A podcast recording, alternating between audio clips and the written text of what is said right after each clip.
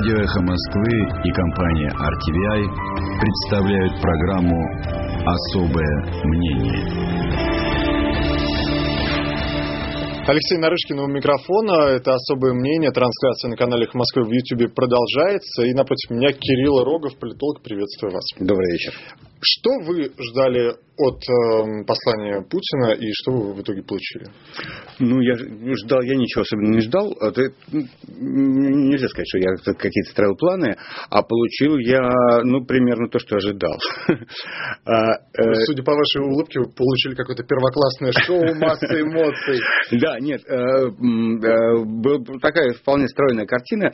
Дело в том, что как бы про это послание был вопрос главный. Как оно отвечает на те как бы сдвиги в социальных настроениях существенные, которые произошли в последние полгода. И как будет э, Владимир Путин выпутываться из той ситуации, в которой он находится, что он придумает. При этом у меня не было мысли о том, что те реальные какие-то находки и а, решительные, резкие решения, которых я жду в ближайший год-полтора от российской власти, что они сегодня будут объявлены. Понятно было, что это будет такой заговор, такой коллективный, такой сеанс гипноза, но его структура вполне соответствует как бы, моим ожиданиям и представлениям, вот таким фундаментальным о том, что должен был бы делать Путин. Понятно было, что он, там как бы видно, как он отвечает просто на социологию, социологию, которая э, есть в кремлевской администрации у него, э, и так педалированно начинает с того, что это будет послание про внутренние проблемы, про, социально-экономические проблемы. То, что людей на самом деле волнует, Именно. а не то, что показывают по телевизору. И, да, нет, это дело не только в том, а, а в том, что мы, э, ну, как бы социологи это уже хорошо знают, и это видно по социологии этого года, что людям надоело про внешнюю политику, и они считают, что внешне, занимаясь очень много внешней политикой, власти не уделяют достаточного внимания внутренним делам. Путин, и Путин ровно прямо на, на это отвечает.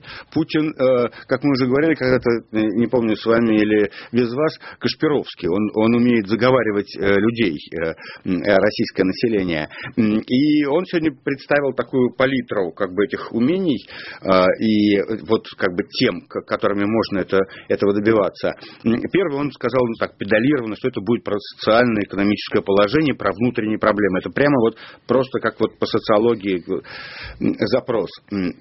Вот, э, это была э, первая его задача. И, кстати, после эфира я там включил сказать передачи по Первому каналу, э, где обсуждают послание. А, и, они, и, да, и они начинают, первое, что говорит этот вот ведущий, это было послание про социально-экономические проблемы. Оно не было про внешнюю политику, там было всего 15 минут внешней политики в самом конце, а все было про, внешние, про внутренние проблемы. То есть это такая общая установка, да, и Путину, и Первому каналу, что вот, что нет власти занимается внутренними проблемами. Э, ну и дальше шли, вот этот первый кусок, это был такой социал-популистский кусок, там были всякие инициативы, э, раздача слоников, правда, на мой взгляд, такие довольно ну, скромные раздачи.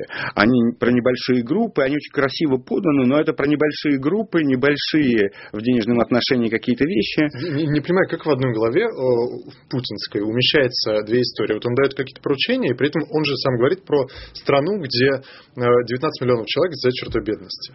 То есть он как будто э, президент другой страны. Ну да, да. Как, но как в, его, в, его, в его концепции это вот, вот у нас ухудшилась ситуация, там была получше ситуация, сейчас ухудшилась ситуация. Но а, опять-таки, ну это, это, э, если бы он начинал задаваться такими вопросами, он бы не, не умел э, заговаривать людей. А ему надо заговаривать людей, поэтому не нужно задаваться такими вопросами.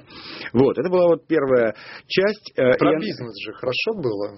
Про бизнес сейчас дойдем. Вот, вторая часть была такая дирижистская такой государственный фетишизм, дирижизм и с очень э, характерными отсылками. Ну, это была такая часть про то, что вот у нас там мы, мы вступили в новые эры, нам нужны прорывы, мы, мы генетическую программу запускаем, мы запускаем искусственный интеллект, мы всюду будем там первыми, нам нужно вот это вот все, все как бы на этом сосредоточиться, рост поднять. Вселяет оптимизм. Да, да, это тогда, да, он хочет как бы заразить этим государственным, государственным дирижизмом, да, таким государственным фетишизмом и, и дирижизмом, он заразить вот всех хочет и поставить такие глобальные цели.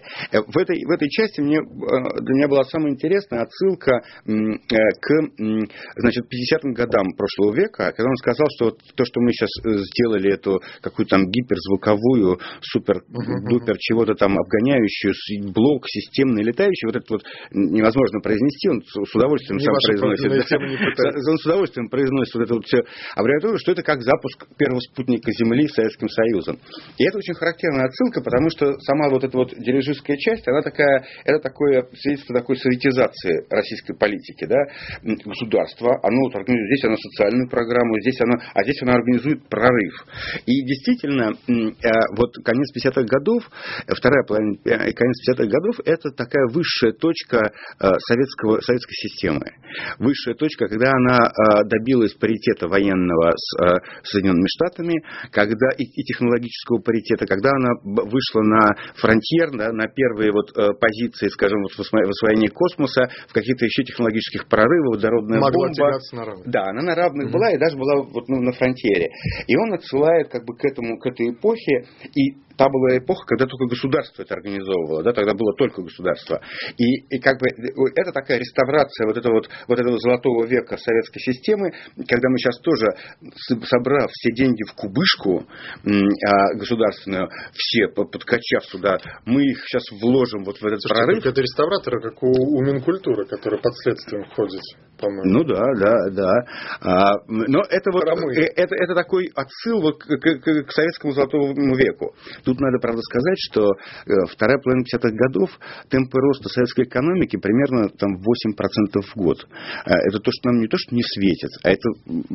И, в общем, как бы, когда мы вот слушаем все это, весь этот заговор, да, мы должны понимать, что при полутора процентном росте экономики это все просто смешно. Ну, надо стремиться к лучшему. Да, надо стремиться к лучшему, но в советской экономике, опять-таки, если вернуться в конец 50-х годов, это были там 8-9% э, роста экономики в год, год, плюс а, страшная, то есть рост, э, рост э, потребления то есть того, что связано с э, тем, как граждане себя ощущают, с их благосостоянием, был совсем маленьким. Он был в 50-е годы, но он был совсем маленьким, потому что именно советская система, она перераспределяла деньги от потребления к инвестициям, за счет этого могла рвануть, э, вот на некоторых э, направлениях рвануть до фронтьера, а здесь людей, там люди теснились на, на пяти метрах, там жили в четвером, на семи, вот это все было.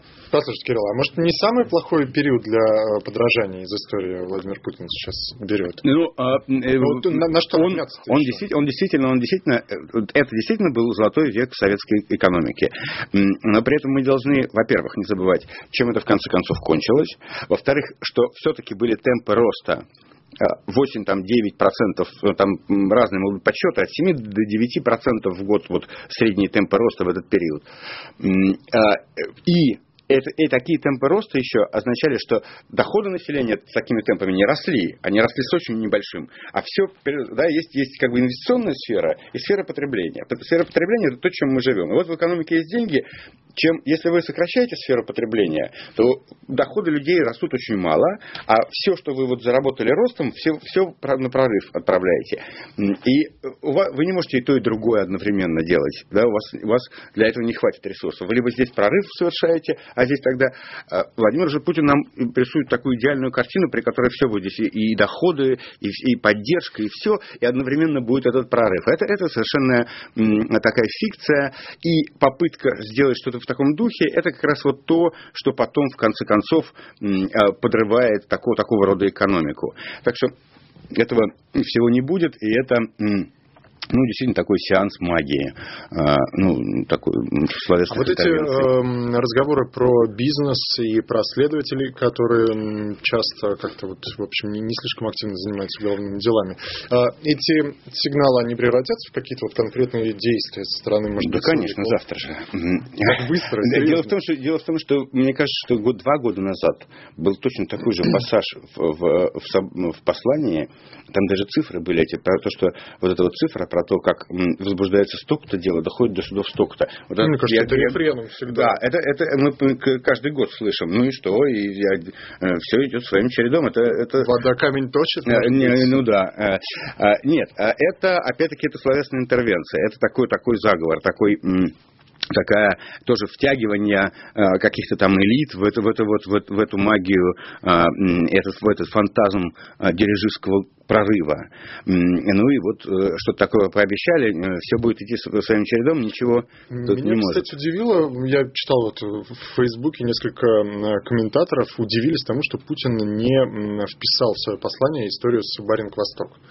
Вот это вот, Почему он должен был вписать? Ну, э, не знаю, просто вот э, у нескольких уважаемых э, лиц и изданий даже говорили, что Путин на это не обратил внимания. Мне кажется, ну, формат много, даже много на что не обратил внимания. Он на Украину Сирии, как Алексей Венедиктович заметил, тоже не обратил внимания. Нет, конечно, он, это не, нечего было ждать, потому что это развивающаяся история. И я вообще не понимаю, какая, что тут за надежда, потому что а, ведь как развивалось дело Баринг-Восток, там сначала не вынесли а, решение а, об аресте, а на следующее утро вынесли. И что же они, о чем же они думали эти, эти, эти полсуток? Э, они... Ну, на самом деле такое бывает в судебной практике, когда требуют... Бывает, бывает, но уже к этому времени э, скандал, скандал раскручивался, и если бы сигнал был, э, что ну, нужно остановить как-то или тормознуть, или не, то он бы прошел. А он явным образом не прошел. К делу этому вернемся, а про послание давайте еще. Там еще геополитический. Да, ну и, и, ге, ге, э, да, и, и, и все-таки, э, несмотря на то, что как бы э, Путин как держал себя за руки и понимал, что вот и социологи, и аналитики, видимо, говорили, что про внешнюю политику не должно быть ничего, то есть должно быть как можно меньше, но он не мог на это не выйти, и, в общем, понятно, по структуре послания это тоже необходимо, потому что вот эта центральная дирижистская часть, она выглядит и дирижистски, и так, изоляционистски. Ведь вот, ну, видите, вот там он говорит, там, мы, мы э, сейчас подписали там указ о генетической программе и станем э, первыми прорывными в э, искусственном интеллекте. Ну, послушайте, ну, мы, есть другие экономики с такими масштабами возможностей, которые тоже хотят там быть первыми, и как, на каких деньгах вы сможете, как это вообще все возможно? Это какая-то... Зарубежные инвестиции. Да, ну какие зарубежные инвестиции, вон сидят в тюрьме. А, вот, как это все возможно. Но для того, чтобы оправдать вот эту вот дирижистскую идеологию и такую достаточно автаркическую дирижистскую э, идеологию вот центральной экономической части, Надо необходимо было да, да, да, рассказать вот это вот про то, как... Там, и причем про врагов было рассказано таким, а тоже советским образом, как бы мы боремся за мир. Да, это была такая советская модель это гонки выражений, да, Значит. на нас собираются напасть, поэтому мы, мы должны Перерыв сейчас сделаем небольшой. Кирилл Рогов, политолог, сегодня со своим особым мнением. Не забывайте, что у нас прямо сейчас идет трансляция на канале «Эхо Москвы» в YouTube, где работает чат. Можете поставить лайки, подписаться, кстати, на наш канал. Скоро вернемся. Радио «Эхо Москвы» и компания RTVI представляют программу «Особое мнение». Эфир «Эхо Москвы», телеканал RTVI продолжается. Это особое мнение. Мой гость сегодня политолог Кирилл э, Рогов э, про послание Путина Федеральному собранию. А верят ли по-прежнему россияне в эти рассказы из телевидения, от первых лиц, что США главный наш, как это говорят, заокеанский э, партнер в кавычках? Ну, вот, эти вот страшилки, они работают по-прежнему, что американцы во всем виноваты. Как сегодня сказал Путин, что есть еще сателлиты, которые подхрюкивают. Подхрюкивают, да, подхрюкивают. А, ну, а, э, действительно, здесь ситуация усложнилась, и тренды здесь такие негативные для, для Кремля, для вот всей путинской группы и их идеологии, потому что снижается... Там несколько процессов происходит. А, вот есть э, серьезное недовольство тем, как идут дела в России, и экономикой, и э, падением реальных доходов. Причем, э, как бы восприятие экономической ситуации, оно выглядит более драматичным, чем это мы видим в статистике. В статистике мы видим некоторое снижение доходов, но, в общем, ну, может быть, это связано с тем, что уже такой вот пятый год, и так, такая затяжная эта стагнация, затяжное снижение. Но я бы сказал, что меня поразило это, что действительно в э, так, так называемом ну, восприятии людей экономика выглядит хуже, чем она выглядит в статистике.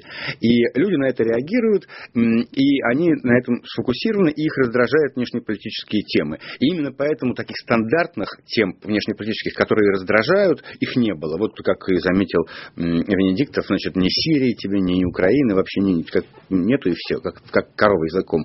Но а, россияне воспринимают внешнеполитическую тему, если речь идет вот о такой реальной угрозе нам. Не то, что мы там с кем-то воюем в Сирии, это не поддерживается. Как бы экспансионизм не поддерживается. А вот если угроза нам, то это мобилизует как бы население. И э, Путин попытался пойти по, по этому пути, рассказывать про, создавать впечатление этой угрозы извне. Но здесь тоже есть некоторые проблемы, потому что там та же социология нам говорит, что вот это вот ожидание войны, такая тревожность военная, ожидание э, там, возможного нападения на нас, оно серьезно снизилось сейчас. И вот оно, оно было на пике в 2015-2016 году, а сейчас оно снизилось до уровня 2013 года. И параллельно снизилось, очень резко упало, э, упал интерес людей к телевидению и доверие к, к телевидению. Там не очень резко, но это тоже такой возврат. Мы опять-таки, э, люди тоже вернулись в 2012-2013 год по уровню доверия к телевидению, вот после всплеска доверия. То есть и, и, и по, по там, телеметрии мы видим, что люди меньше смотрят телевизор и э, общественно-политические программы по телевизору, просто там спад такой серьезный. И как бы людей индоктринировать в такой ситуации очень трудно, да, потому что они не, не, не верят телевизору, ну, не то, что не верят тотально, они меньше ему верят, меньше доверяют, меньше смотрят, и вот как бы это все для них уходит. Ну вот, но э, я не знаю, насколько будет успешным вот этот вот этот э, сеанс, значит, э, путинский. Думаю, что не произведет особого впечатления тренд такой. То есть здесь нужны, как, чтобы люди опять были возбуждены а, внешнеполитической проблематикой, нужны какие-то сильные события, причем именно события, что вот, которые будут э, ясно показывать, что это на нас напали. Если это будет похоже на то, что это наши инициативы какие-то, да, это будет воспринято плохо, скорее всего. А если на нас напали, то это может как бы мобилизовать. Я как бы об этом говорю в том, э, в том контексте, что я убежден, и там это специально как бы ну, можно про это построить рассказ некоторый, что э, Путину и значит, вот, э, э, правящей коалиции им необходимы будут какие-то меры для того, чтобы вывести ситуацию из, той, из, из того положения, в котором сейчас находится. Вот, чтобы выйти из зоны низкой поддержки власти, в которой мы находимся, в высокую. Это можно либо сделать экономическими мерами. Чемпионат можно какой-нибудь придумать. Чемпионат тоже не, не так, чтобы очень работает, но и потом э, это тоже э, как бы быстро не придумаешь. Э, либо экономическими мерами, либо какой-то внешней мобилизацией. Ну, экономически он же пообещал сегодня. Но это ничего не будет же. Почему? Ну, а где, где, где, где, где деньги взять?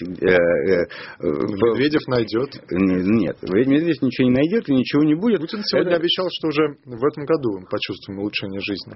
Ну, хорошо, тогда... Два месяца прошло. Тогда о чем и разговор. Нет, чтобы там какое-то серьезное улучшение, это нужен, нужен экономический рост. Без этого не будет.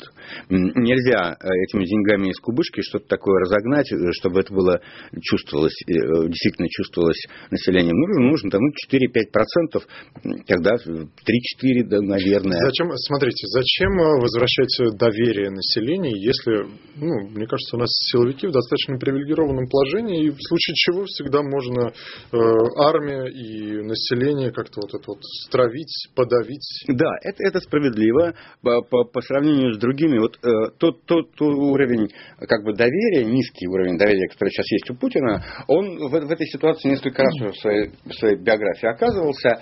И, и нынешняя ситуация оказ, от, отличается тем, что те способы, с помощью которых он раньше выходил, возвращался к, высокому, к ситуации высокого доверия, сейчас не работают. Внешняя мобилизация и экономика, но зато э, силовые репрессивные практики, э, э, репрессивные как бы органы, они гораздо лучше организованы, и здесь ну, все гораздо лучше, чем раньше. Вот тут это действительно технологический прорыв в репрессиях, особенно в репрессиях против элит, он есть. И это какое-то время будет поддерживать, но все равно для такого типа режима для него необходимо, необходима вот эта вот консолидация некоторого сверхбольшинства, которое поддерживает власть, тем более, что э, такая проблема конституционная некоторая на горизонте, поэтому что-то надо будет придумывать для того, чтобы как бы развернуть стол и снова, снова значит, оказаться на коне. Но вот интересно, что это будет. А конституционная проблема это... 24 год. А в чем тут проблема? Ну, проблема Путин должен Нет, ну, по я слышал, я слышал это обсуждение, ну и будет кто-то вместо Путина. Почему? Будет а автоматических Путин крах. будет, я не а, знаю. Нет, нет, конституционная проблема заключается в том, что как Путин, Путину, Путину как-то надо решить эту проблему так, чтобы контролировать политическую ситуацию в момент перехода. Это в любом случае требует высокой легитимности некоторой. Это может быть какая-то репрессивная легитимность, но это серьезная, э, еще серьезный шаг в смысле репрессивности вперед надо вверх сделать.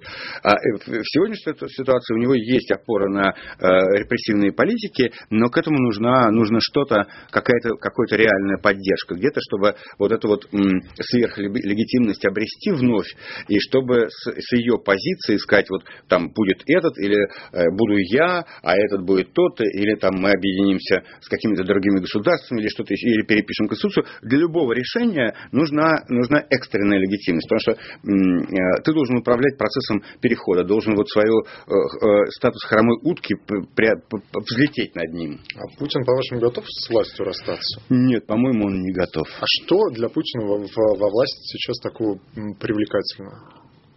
Ну, то есть, ну, ну, понятно, что если бы Путин, например, сейчас ушел в отставку и был бы, к примеру, тот же Медведев, Путин бы прекрасным образом жил, как бывший президент. Ну, это еще неизвестно, нет. А, это а, так не работает. А, как бы каждый... Э, у нас такой персоналистский авторитарный режим.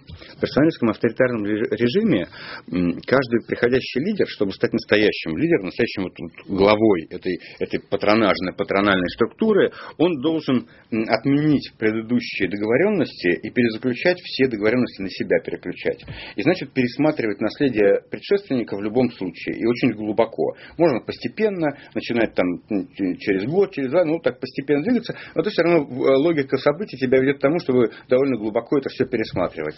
И не знаю, много всяких рисков для Путина и для людей, вместе, которых он вывел наверх, для них очень большие риски.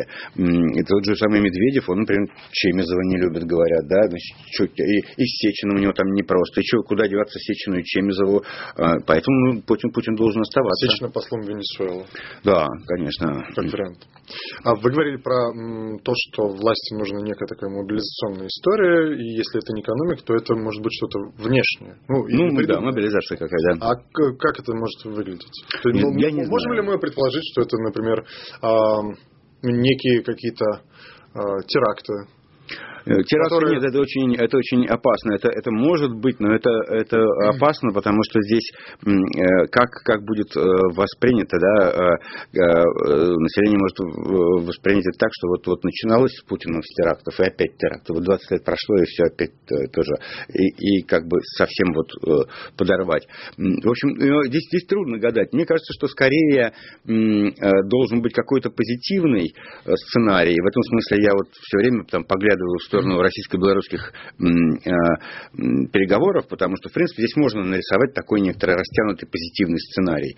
Э, но... Объединения? Ну да, да, это, начало процесса такого объединения. А вот э, то, что Лукашенко сказал, по-моему, на той неделе, мы готовы с Путиным да. объединиться, а готовы ли наши народы? Да. Это, это вот... Ну, он, он, он сказал народы, да, он, он как бы, народы. он так ловко сказал, мне показалось, что он как, как бы, ну, в общем, здесь как продолжается какая-то терка, да, вокруг этого И... Это сигнал или это слова? Не знаю. Я не знаю. Я не знаю, в каком состоянии эти, эти, эта терка, в каком кто на кого чем давит. Мне, мне неизвестно, в каком это состоянии. Но, в принципе, как такой стратегический сценарий, э, такой, э, такую новину на ближайшие 3-4 года, такой запустить процесс реального объединения, э, мне кажется, он вполне может работать до, не, до какой-то степени.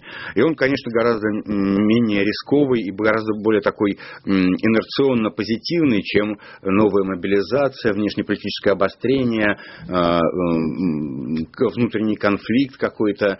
Ну, а экономика, к сожалению, недоступна. Здесь недоступна как ресурс, э, экономический рост, как, как ресурс повышения э, популярности власти, он недоступен.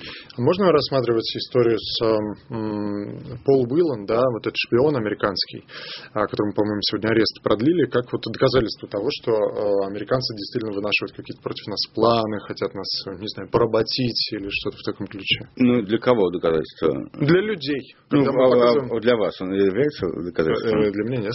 Ну, вот, уже одного потеряли. Э, ну, не знаю, нет, это маленькая, это какая-то маленькая история, она никому... Но она, она идет такой фон, как бы на телеке это выглядит как такой фон, что вот там американец и англичанин все время что-то такое чудит и что-то против нас замышляет, а ФСБ доблестное все это перекрывает. Это вот есть такая тема, но опять-таки подчеркну, что у нас идет э, спад интереса, доверия к, к телевизору и ко, ко, всему вот этому информационному полю. Значит ли это, что зрители бывшие становятся мудрее? Да нет. Или, может нет. быть, они уже настолько сами разбираются? Нет, просто это доверие, просто доверие к этой, к этой всей, э, к этому словоблудию, к этой парадигме, к этому дискурсу, оно опирается на то, как если люди чувствуют, что нормально у нас все внутри идет, вот с экономикой нормально, то я буду это слушать. Mm. Я буду слышать про, про нашу силу и величие. А если мне кажется каждодневное да, да, совершенно в другую сторону, то мне это раздражает, это величие и сила, и это не работает. Время вышло. Спасибо огромное. Политолог Кирилл Рогов был сегодня гостем нашей студии. Эхо твоего города вместе с радио «Эхо Москвы».